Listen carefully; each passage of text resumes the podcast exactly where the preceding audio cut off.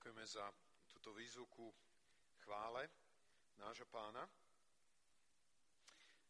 Ale musíme tiež vyznávať, že nie vždy je to pravdou, že, že sme tí oblečení v tom radostnom ruchu, že sme tí, ktorí sme nadšení a druhých potešujúci, ale bývame aj tými, ktorí iných zarmucujú.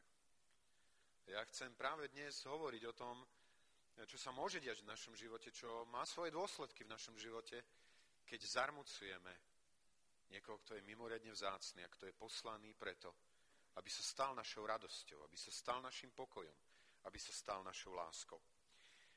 A tak budeme čítať z epištoly svätého Pavla Efežanom zo 4. kapitoly známy oddiel 30. až 32. verš. Epištola Pavla Efežanom, 4. kapitola, budeme čítať 30. až 32. verš. Z úcty k Božiemu slovu postaneme. Tu čítame v mene pánovom toto slovo. A nezarmucujte Svetého Ducha Božieho, ktorým ste zapečatení ku dňu vykúpenia. Každá horkosť a prchkosť a hnev a krik a rúhanie nech je odňaté od vás so všetkým, čo je nešlachetné a zlé. Ale si buďte navzájom naproti sebe dobrotiví, ľutostiví, odpúšťajúci si, ako aj Boh v Kristu odpustil vám. Toľko slov písma.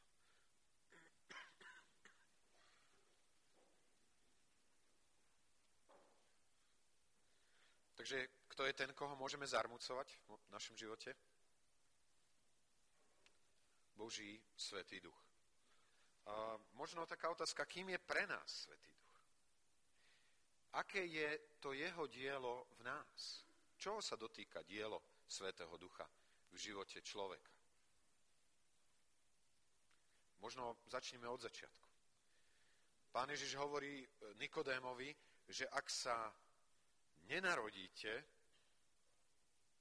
ak sa nenarodíte z vody a z ducha nikdy nevojdete do Božieho kráľovstva. O čom to hovorí? Čo pôsobí Duch Svetý? Narodenie sa znova. Dá sa povedať, že ešte predtým, ako príde ku narodeniu sa znova, Duch Svetý je ten, ktorý prišiel, aby usvedčoval svet z riechu, zo spravodlivosti a zo súdu.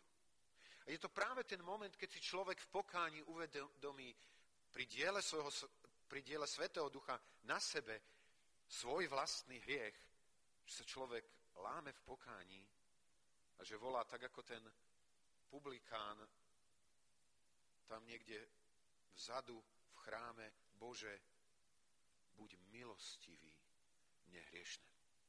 To je ten moment, kedy sa nový život z Pána Ježiša Krista v Duchu Svetom stáva našim vlastníctvom. Čo ešte ďalej robí Duch Svetý? Apoštol Pavel hovorí, že, že sám ten duch svedčí spolu s našim duchom, že sme, že sme deťmi Božími. To znamená, nie len, že prežijeme skutočnosť znovu zrodenia, ale Duch Svetý aj priebežne nás chce uisťovať, že sme Božími deťmi. Chce nám potvrdzovať, istotu spasenia. A ďalej, e, Apoštol Pavel Galatianom hovorí, že duchom mŕtvíme čo? Skutky tela. Alebo hovorí na inom mieste, pán je duch a kde je duch pánov, tam je, tam je sloboda. O čom to hovorí? To hovorí o živote, ktorý je životom v posvetení. V Rímanom hovorí Apoštol Pavel, že že zákon ducha života ma vyslobodil od zákona hriechu a smrti.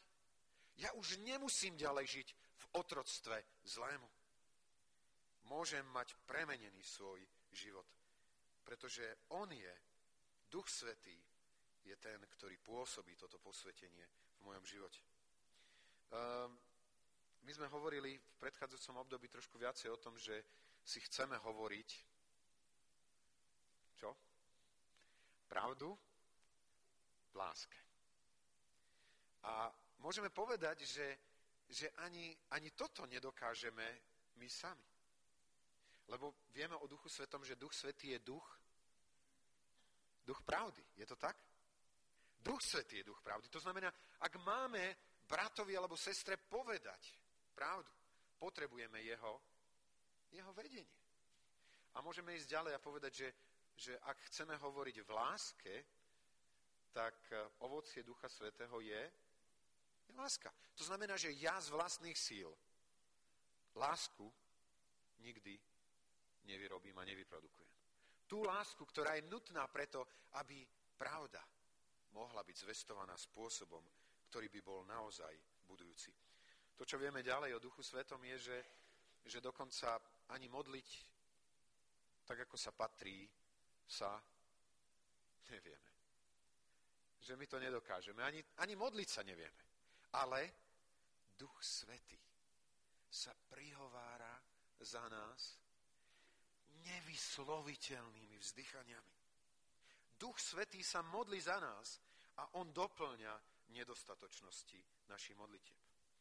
V 1. Korintianom 2.12 čítame to, čo pán Ježiš kedy si zaslúbil, že, že on bude ten učiteľ, ktorý vás uvedie do každej pravdy. Tam je napísané, že, že v ňom rozumieme, alebo vysvetľuje, čo v skutočnosti máme, čo nám bolo darované Bohom.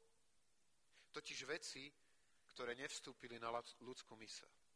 Čo oko nevidelo a ucho nepočulo. Čo Boh pripravil tým, ktorí ho milujú, to už dneska Duchom Svetým môžeme mať vysvetľované. Môžeme už dnes rozumieť. A Duch Svetý je ten, ktorý nás uschopňuje ku službe iným v spoločenstve. Božie slovo hovorí, že Duch Svetý rozdeluje dary, to znamená tie schopnosti, ktoré sú potrebné pre budovanie tela Kristovo, pre spoločenstvo veriacich ľudí, rozdeľuje on sám tak, ako sa mu to páči. Teda aj naša schopnosť slúžiť bratom a sestrám je len výsledkom darov Svetého Ducha. A nakoniec aj naše svedectvo ľuďom, ktorí sú okolo. Boli učeníci po tom, čo sa stali svetkami smrti a vzkriesenia pána Ježiša pripravení byť jeho svetkami? Nie. A pán Ježiš musí jasne povedať a príjmete moc Svetého Ducha. A budete mi svetkami. Preto nie je možné ani naše svedectvo, svedectvo nášho slova, ani života bez moci Svetého Ducha. A viete, keď som nad tým rozmýšľal, tak som porozumel tak trošičku Prečo je tu taká vážna výzva, keď Apoštol Pavel hovorí a nezarmucujte Božieho Svetého Ducha. Zarmucovaním Božieho Ducha potláčame jeho dielo v nás. A potom sa nedivme, že sú kresťania, ktorí majú otázniky nad svojim spasením.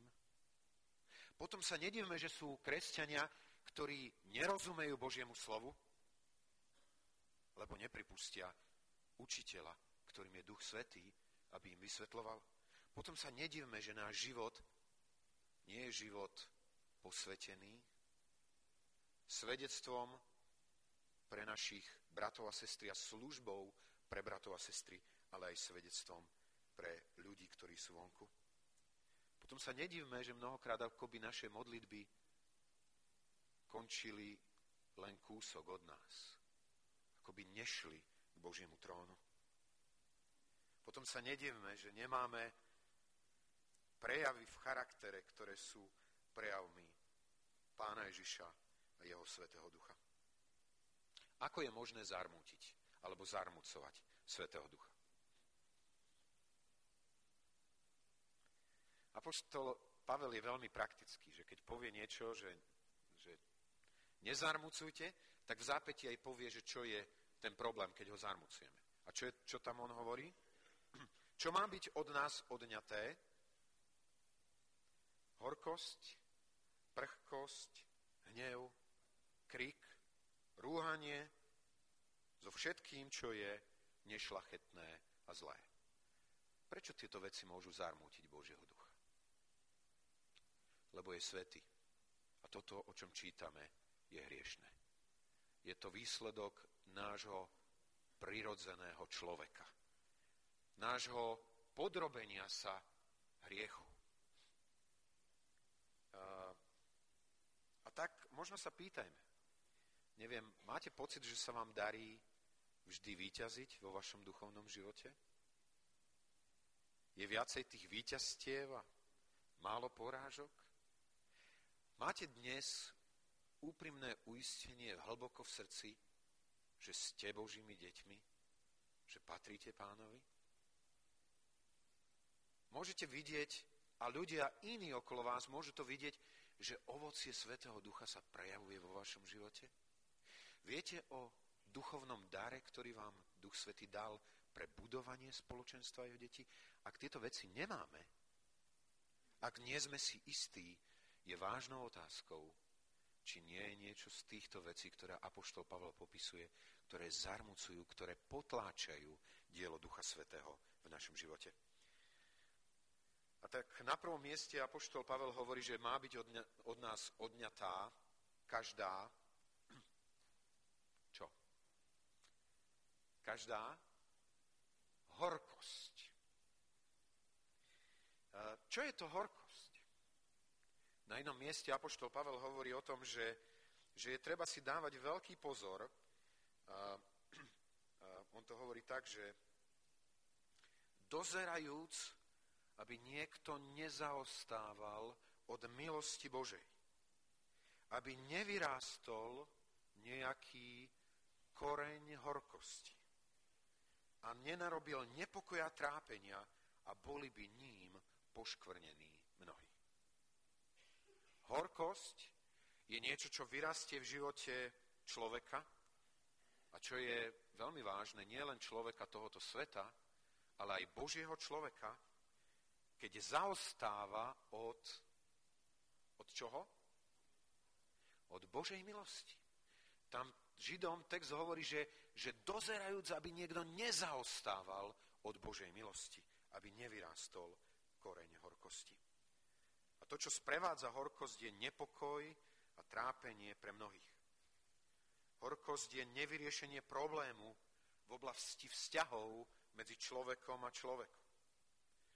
Možno niekto ma zranil, niekto mi ublížil, niekto ma ponížil, niekto ma ohovoril, odmietol a ja možno to nebolo nejaké veľmi veľké a ja si tak hovorím, je to v poriadku.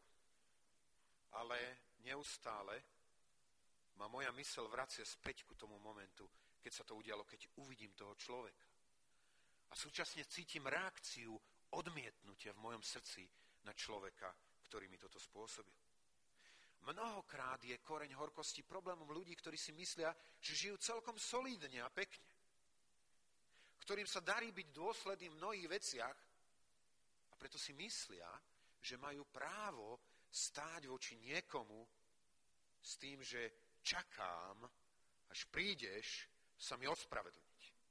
A potom možno budem ochotný ti odpustiť. Je to duch, ktorý odmieta zmierenie.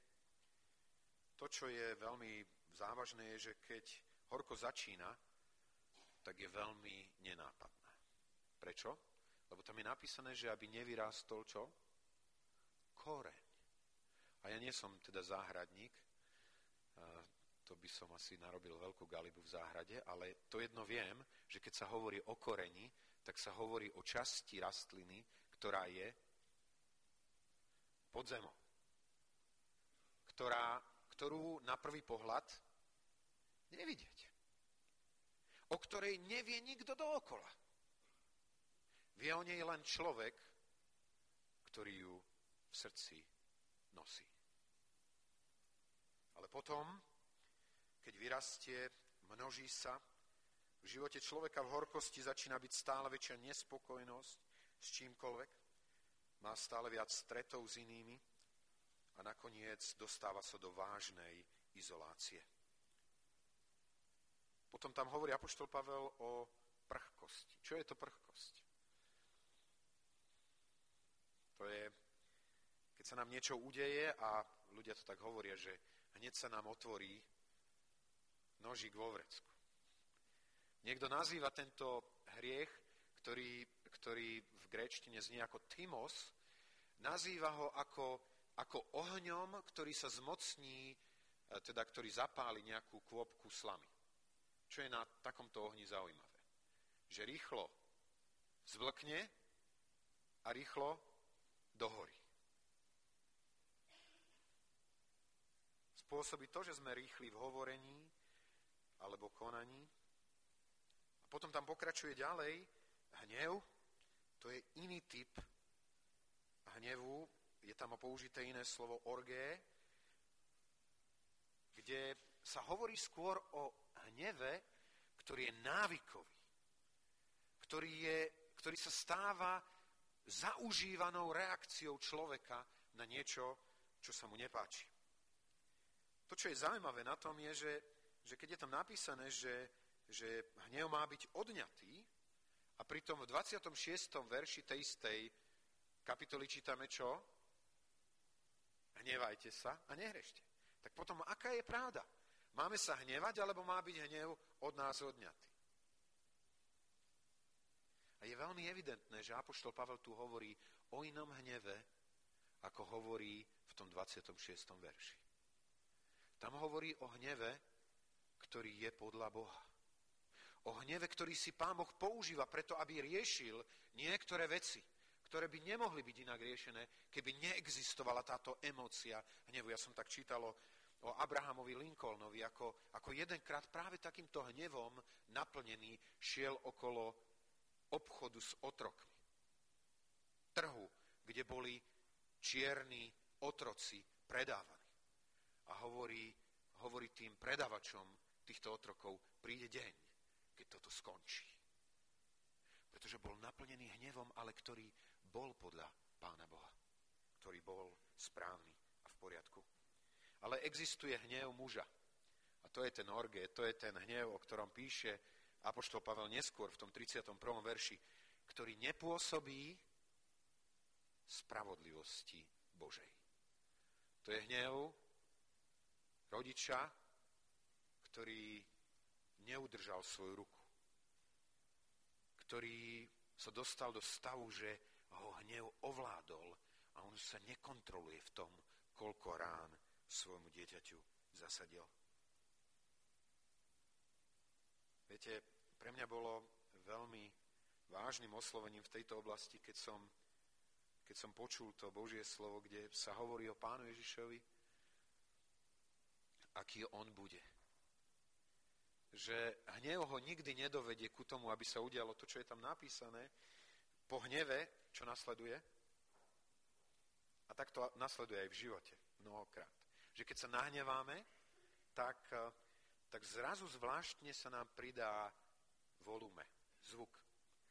A zrazu aj také nežné hlásky niekedy zrazu dokážu mať takú razanciu. Nech je od nás odňatý aj aj krik. Máte s tým niekedy problémy? Že vám tak zmocnie hlas? A potom vám ešte niekto povie, prečo na mňa kričí? Ja nekričím. Zrazu už aj strácame schopnosť počuť samých seba úplne pravdivo a reálne. To je jeden z mojich zápasov. A potrebujem počuť toto Božie slovo, že nech je to odňaté z môjho života.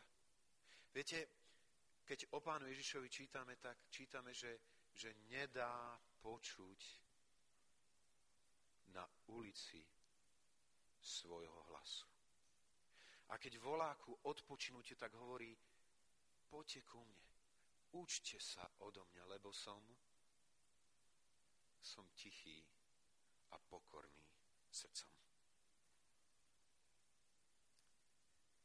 Nech je odstránené aj rúhanie, to znamená zlé slova. Viete, ja som šokovaný tým, ako aj veriaci ľudia dokážu brať Božie meno nadarmo, používať ho nemiestne, absolútne mimo kontextu. A ďalšia vec, ako aj Boží ľudia dokážu použiť slova, ktoré nemajú no, nič dočinenia so slušnými slovami. A preto Apoštol Pavel poznajúc nás ako Božie deti, píše efeským kresťanom, nech je mrskomluva, nech je rúhanie odňaté od vás. Vie, že v ich živote sa to nachádza. A tak, takisto nech je odňaté všetko, čo je nešlachetné a zlé.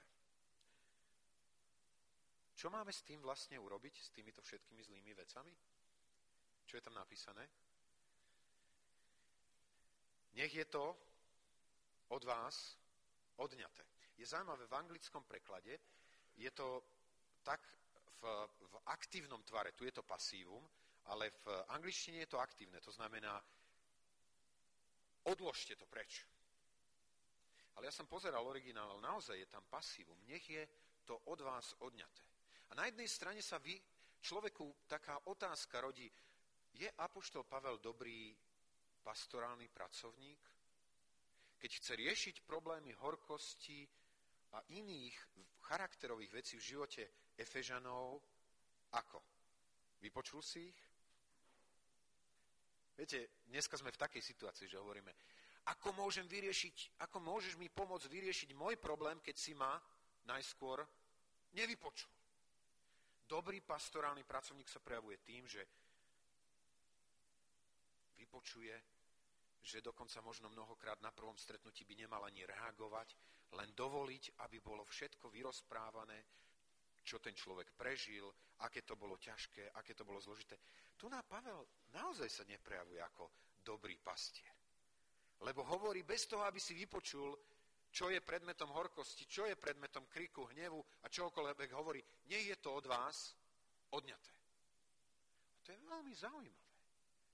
Myslíte si, že Apoštol Pavel nie je dosť dôveryhodný, aby sme ho počúvali? Určite áno. A ak Apoštol Pavel hovorí, nech je to od vás odňaté, hovorí to človek, ktorému je treba dobre načúvať. Viete prečo? Viete, Prečo treba Apoštolovi Pavlovi načúvať? Skadiaľ píše tento list? Viete mi povedať? Z rímskeho paláca. Hej? No, bolo to v Ríme, ale nebol to palác. Bolo to? Bolo to väzenie. A, a píše to podobe, čo už vymietol niekoľko takých väzení. Bolo to podobe, čo, čo má za sebou palicovanie, čo má za sebou bičovanie, čo má za sebou prenasledovanie, dokonca od ľudí, za ktorých povedal, že by bol rád anatéma alebo prekliatý. Za koho? Za svoj národ, za židovský národ. A tento národ, ktorý on tak miluje, mu pôsobí bolesť za bolesťou a zranenie za zranením. Dokonca vieme o tom, že v jeho druhej Timoteovi nielen, že ho opustili jeho židovskí spoluputníci, ale dokonca ho opustili aj ľudia, ktorí, za ktorých záchranu pre väčnosť sa nasadil a ktorých doviedol ku Kristovi. Hovorí v tom väzení v Ríme, že, že prosím ťa, dones mi plášť, lebo mi je zima a hovorí, už nemám na čo písať. Dones mi pergamon. A prosím ťa, doveď mi Marka, lebo všetci, všetci ma opustili. A tento muž napriek všetkým zraneniam a bolestiam, bratia a sestry, ja vám to chcem povedať veľmi otvorene, ak si myslíme, ktokoľvek z nás, že prechádzame čímkoľvek ťažším, Apoštol Pavel prežil zložitejšie veci. Ak sme prežili zranenia a bolesti od ľudí okolo nás, on prežil väčšie. Ale viete čo? Keď nám hovorí, nech je to od nás odňaté, má na to právo, lebo nedovolil, aby horkosť, aby zlé slová, aby čokoľvek nešlachetného a zlého sa zakotvilo v jeho živote a aby to ovplyvňovalo jeho počínanie voči druhým ľuďom. A pritom si myslím, že Pavel mal sklon ku tomu, aby bol takýto. To, čo sa udialo s Barnabášom, pre mňa hovorí, že Pavel bol vznetlivý človek, taký ako som ja. A napriek tomu dovolil Božiemu duchu, aby zmenil tieto veci v jeho živote. A keď hovorí, že nech je to od vás odňaté ako pasívum, nekončí tu. A teda hovorí, že nielen je to niečo, čo darom môžeme prijať, že to je od nás zobraté, ale my môžeme na tom byť aktívne zapojení.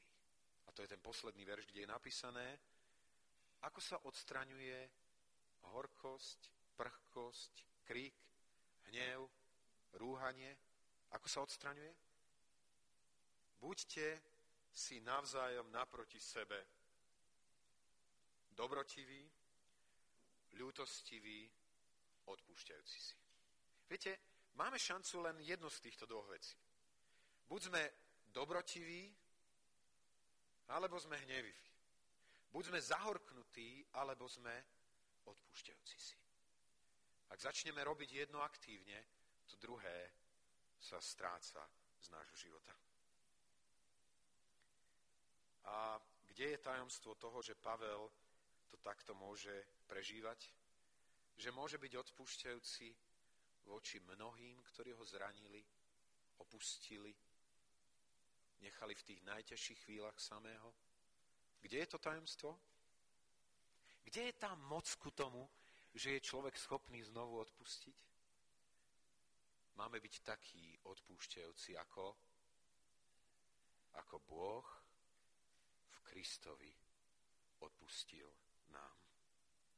Viete, tu som si uvedomil, aký je súvis medzi koreňom horkosti a medzi zaostávaním od Božej milosti. Viete, čo to znamená? Že sa horkosť rodí v živote človeka, ktorý prestal stáť v milosti.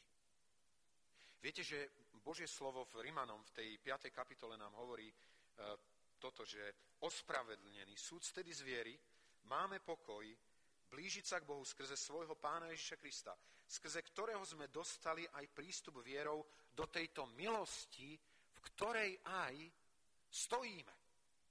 A môj drahý, ja som o tom absolútne presvedčený, že ak v niekom nás vyrástol koreň horkosti, je to preto, že sme v milosti prestali stáť. Že sme do milosti prestali padať. Ako sa to prejavuje, keď človek prestane stáť v milosti? Prejavuje sa to tým, že prestáva mať pocit, že potrebuje Božie odpustenie. Že začína mať pocit, že s jeho životom je to tak fajn, že on večer vlastne ani Pánu Bohu veľmi nemá čo povedať. Alebo ak, tak mu môže niečo povedať o tých, ktorí všetko zlé porobili okolo neho. A keď človek sa dostane do stavu, že nie je v, že nie je v stave vidieť svoju vlastnú hriešnosť, svoju biedu a volať k Pánu Bohu o odpustenie, potom sa deje aj to druhé, že totiž človek má pocit, že je tak dobrý, že nemusí tomu druhému odpustiť. A potom vzniká zarmucovanie Božieho ducha, potláčanie jeho diela v nás. A výsledok je, že rastie koreň horkosti, nepokoja, ktorý nakazuje mnohých. Zaostať od Božej milosti značí prestať si uvedomovať, ako veľa Boh odpustil mne. Koľko milosti, odpustenia bolo potrebného a je potrebné pre môj život dnes.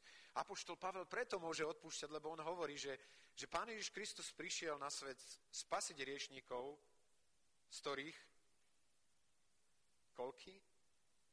Prvý som ja. Keď si človek uvedomuje to, že je prvý z riešnikov, tak je tu pripravený najlepší predpoklad preto, aby korene horkosti boli odstraňované. Lebo človek, keď cíti, koľko jemu bolo odpustené, tak si hovorí, kto som ja, aby som zadržiaval odpustenie od mojich bratov a od mojich sestier. Ak vieš, ako Boh Kristovi odpustil a odpúšťa v tebe, lebo, môj drahý, toto je treba, aby sa dialo každodenne. Potom sa stávame dobrotivými, ľútostivými, odpúšťajúcimi. A korene horkosti, prchkosť, hnev, krik sú od nás odnímané. Možno spýtam takúto otázku. Kto je ten, kto ťa v živote najviacej tlakuje? Kto je ten, kto v tvojom živote vyvoláva najviacej napätia? Kto ti spôsobil najväčšie zranenie? Kto ti najviacej ublížil? Vieš o takom človeku? Je niekto, s kým keď sa stretneš, tak cítiš, že tam nie je úplná sloboda v prístupe k nemu? Viete, to môže byť to môže byť manžel. Či nie? Už ste počuli o tom, že sú manželstva, ktoré svoje problémy riešia tichou domácnosťou? A niekto by si povedal, aké je to idylické, tichá domácnosť. Aj na cintoríne je ticho. Ale nie je tam nádej života. A ja som o tom presvedčený, že tam, kde je ticho v domácnosti, tam je faktická smrť manželstva. Kto je ten, s kým nie sú moje vzťahy úplne vyrovnané a vyriešené? Je niekde nejaký horko, koreň horkosti? Alebo nie je niečo v mojom charaktere, čo zarmucuje Božieho ducha? V mojom hneve, ktorý vzblkne veľmi rýchlo? V mojom hneve, ktorý je zvykový? Nech je toto všetko od nás odňaté je Duch Svetý toto schopný urobiť? Áno. Keď stojíme v milosti, tam je napísané, že, že taká nádej nezahambuje, lebo láska Božia je v nás rozliata skrze Svetého Ducha, ktorý nám je daný.